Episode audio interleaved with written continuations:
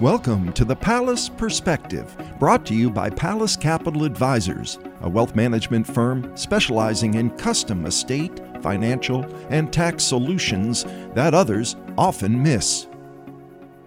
Welcome to the Pallas Perspective, the podcast that brings you conversations and professional analysis on the topics and trends affecting your everyday financial life.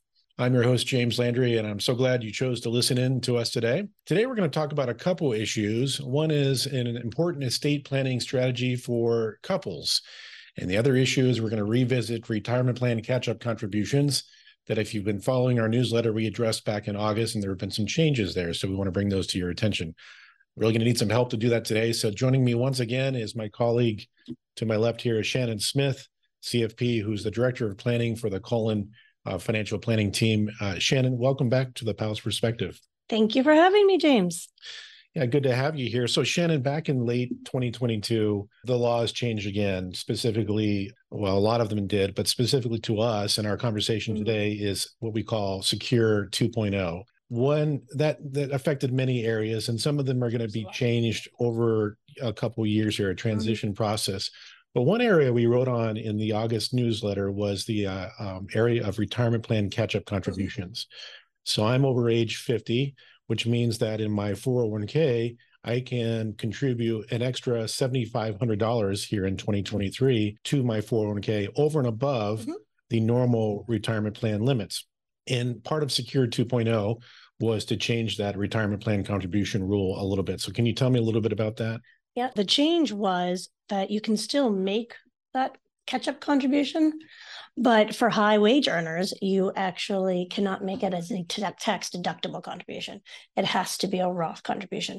So, what is a high wage earner, according to the IRS, is $145,000. So, if you make more than $145,000 when Secure 2.0 in place, you would have to make any of your catch ups Roth or post tax contributions. And really, why?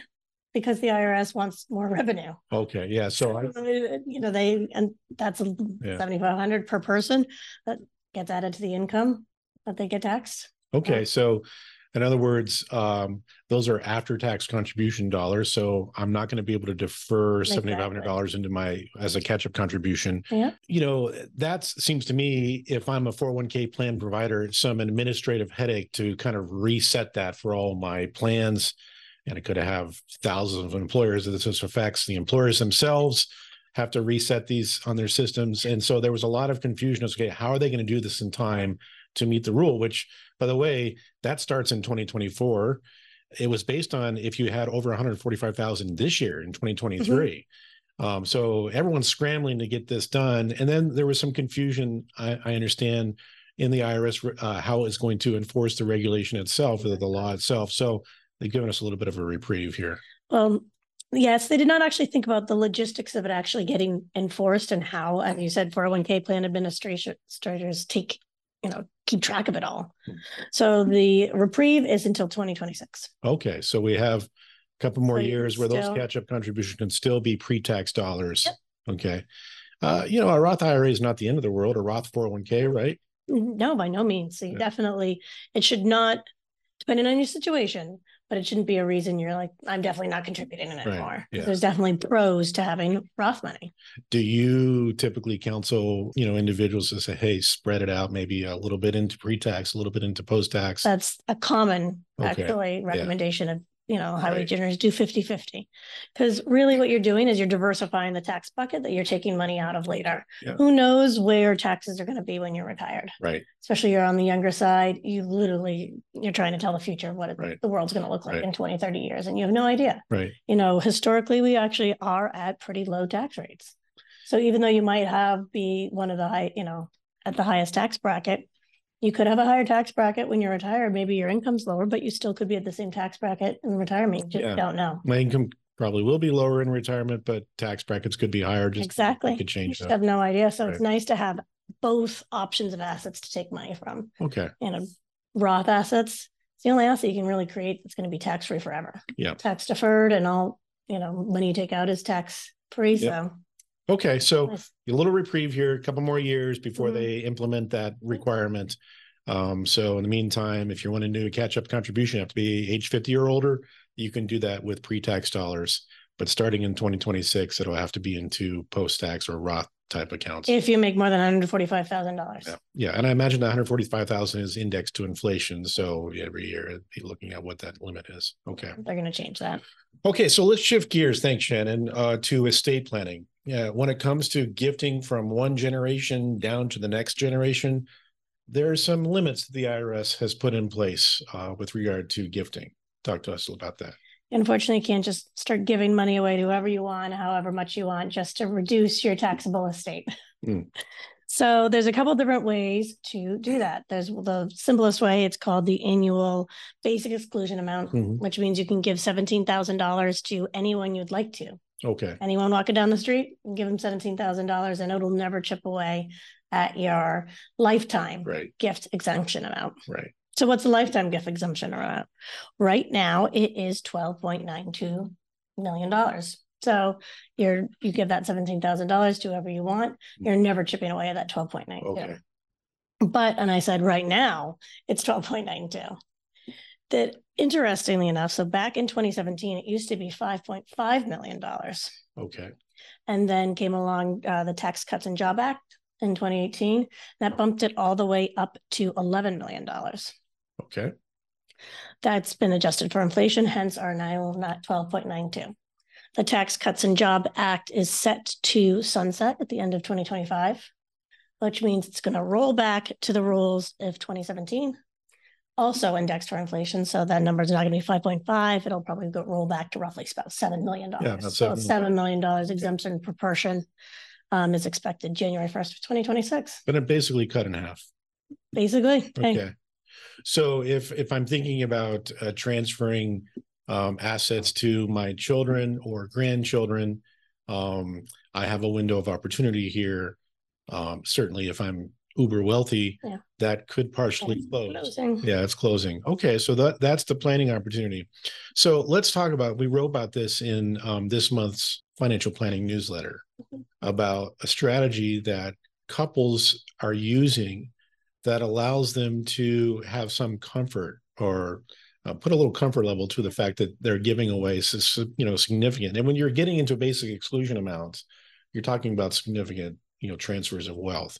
So, in your opinion, what are the key advantages and disadvantages of making substantial lifetime gifts in the current tax environment down a generation? What are those advantages? Let's start So- with advantages. Simply enough, I mean, obviously, one of the advantages is starting to get money out of your estate.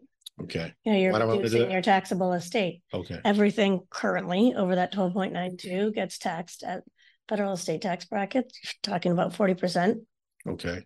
Significant amounts. You know, if you can keep your estate another twelve point nine two per person, mind you. Mhm. So for a married couple, it's a significant amount of money Mhm. that you can gift. So the advantages of planning are just starting to get money out of your estate, simply enough. Yep. Disadvantages are la- lack of control, lack of access. Okay. You know, you start giving money away, you've given it away. That's, you know, it's in the title. Yeah. And that lack of access tends to be, you know, a deterrent that you really want to do a lot of planning and thought about of is this right for you in your situation? And is this something you do want to do for the next generation? Now, some people may not want to or might want to skip generations. So there's a lot of Right.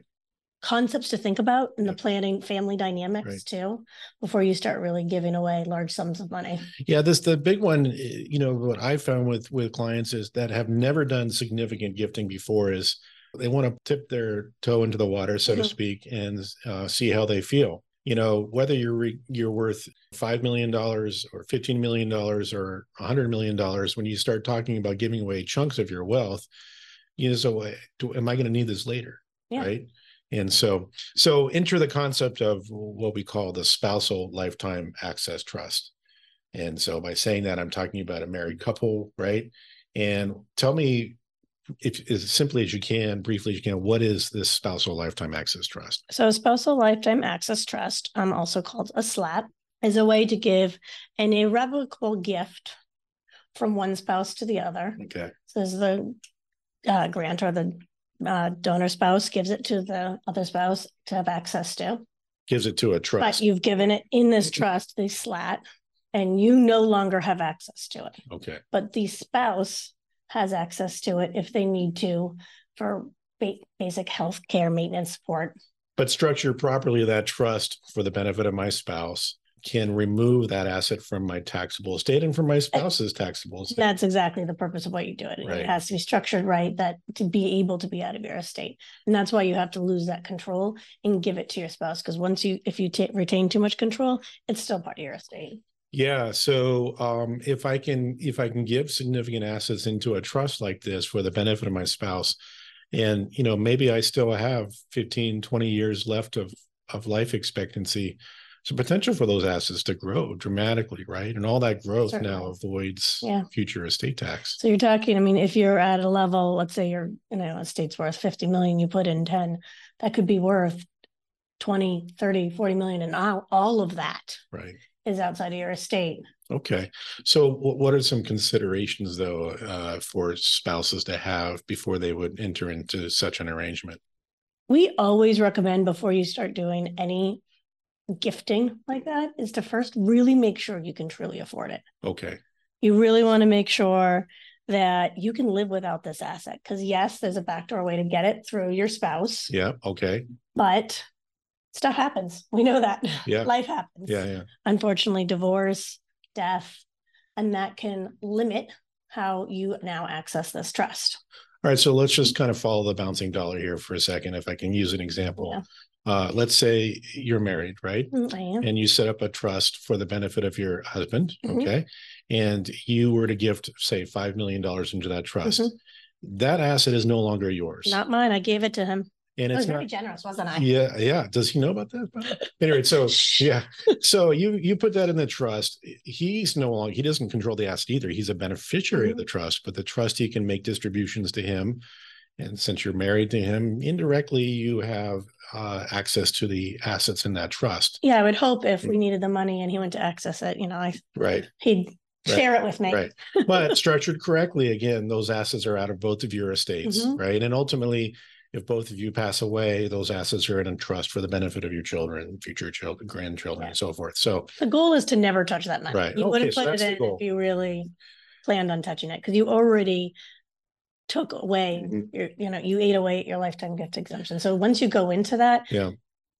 you've wasted that gift. So what what what if your husband passes away in the wrong order? So he he dies before you do. Well, that would Then what happens to your access to that? Yes. That's sad, yes. but also um, you no longer have access because that was your backdoor way into that money. okay. You know, so one way to protect against that is life insurance.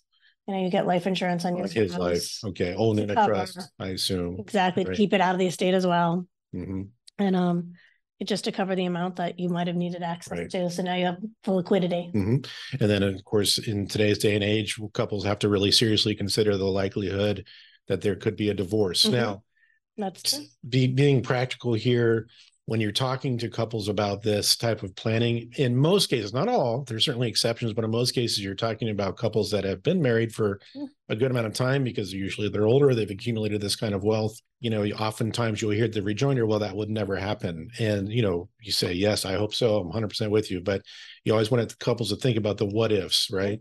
And so, what if, in addition to or in place of just a straight gift, you were to transfer assets into that slat, maybe take back a note?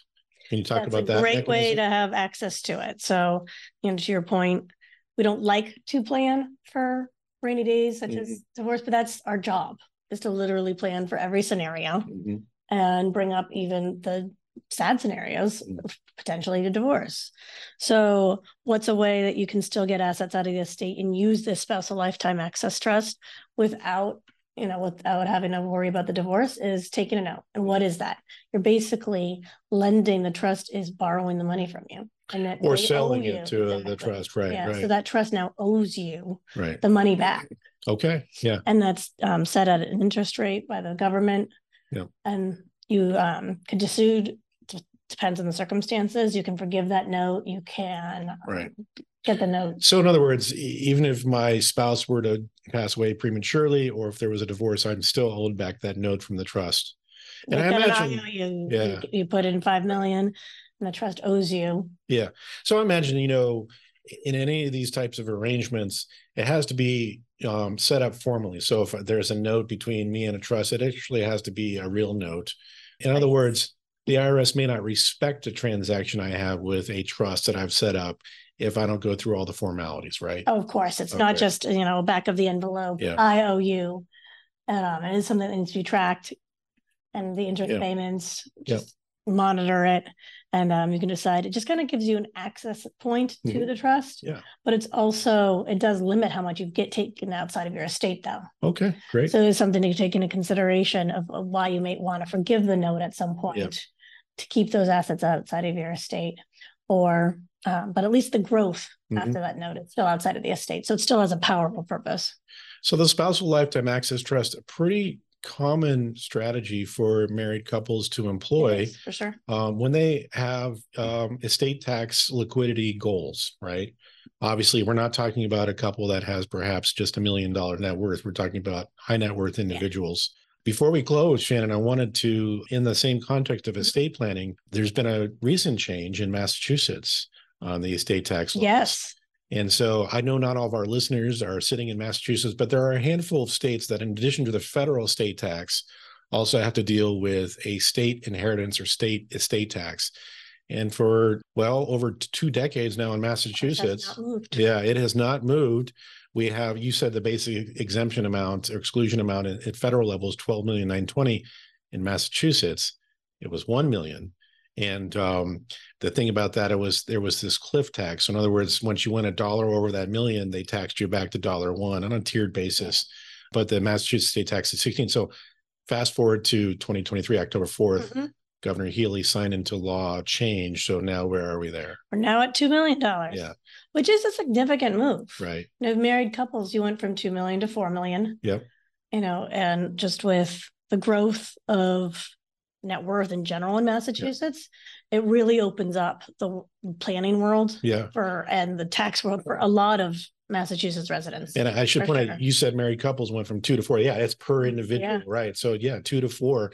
And so for people that live in our state, right, it makes sense to sit down with your financial advisor and say, hey, look, do my documents need to need to be looked at again? As a matter of fact, some of the folks that have a lesser net worth may want to go back and revisit that because they may have done planning thinking there was a tax at a million dollar level and now it's been doubled, right? In terms of that that threshold. The other thing is the cliff was eliminated. So in other words, there is no back to dollar one if you exceed two million dollars. It's only assets after two million dollars that are taxed, which is good news for you know most most taxpayers in the in the Commonwealth. Yeah, it definitely gives you a lot of opportunity and makes you need to go back and look at your documents and Right. talk to your planner because in Massachusetts, there's a funny thing about portability. So the federal estate tax um, exemption is portable, where that means just means if your spouse dies and didn't actually have assets in their their name, Yeah. You still get their exemption. That doesn't happen in Massachusetts. That's right. So Yeah. if your spouse did Or not state, have as far as I know. exactly. Yeah. So if your spouse didn't have a million or now two million dollars in their name, you've lost their exemption. Mhm. So you might want to start thinking about trying to move, you know, Yeah, and for folks that seriously and talk to your advisor and your uh, attorney about is if it, is your, you know, are your assets structured appropriately? Well, that brings me to my last question, which is what kind of expert advice would you recommend for individuals or couples aiming to optimize their estate planning and really even retirement savings? We talked about the the changes to the retirement law in this current tax environment. What would you give them in terms of advice? Yeah. You really need to sit down with your financial advisor and go over a financial plan in detail. Hmm. Plan out future cash flows, future goals. What does your ideal life look like? What are the what ifs? What could happen? Mhm. What, you know, your kids, what do you see that what do you want to have access to? Liquidity for? Yeah. What do you want to plan for? And that's what your advisor's there for.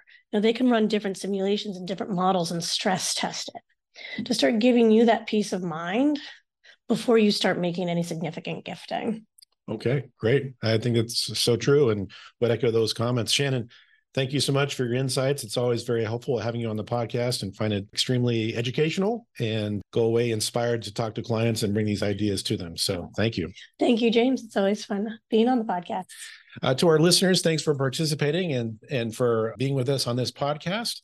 For more specific questions that you might have, we encourage you to reach out to us at any time at pallascapitaladvisors.com or uh, you can give us a call here at our office. As a reminder, any advice that we talk about in this podcast is really meant to be general in nature and educational, not specific to any individual. Each individual, as Shannon just said a moment ago, should really speak to his or her financial advisor and get advice that's customized to them. We'll see you next time at the Pallas Perspectives podcast. Thanks very much. Have a great day. Thanks so much, Shannon. Thank you. The preceding information is for general educational purposes only. It's not intended to be investment advice and is not specific to any individual's personal situation. Any decision about investing should be undertaken only after careful consideration of the investment's risks, costs, liquidity or lack thereof, and the investor's time frame. Please remember that past performance may not be indicative of future results. Different types of investments involve varying degrees of risk, and there can be no assurance that the future performance of any specific investment, investment strategy, or product referred to directly or indirectly in this newsletter or podcast will be profitable or equal any corresponding indicated historical performance levels. The investment advice is offered through Pallas Capital Advisors LLC, a registered investment advisor.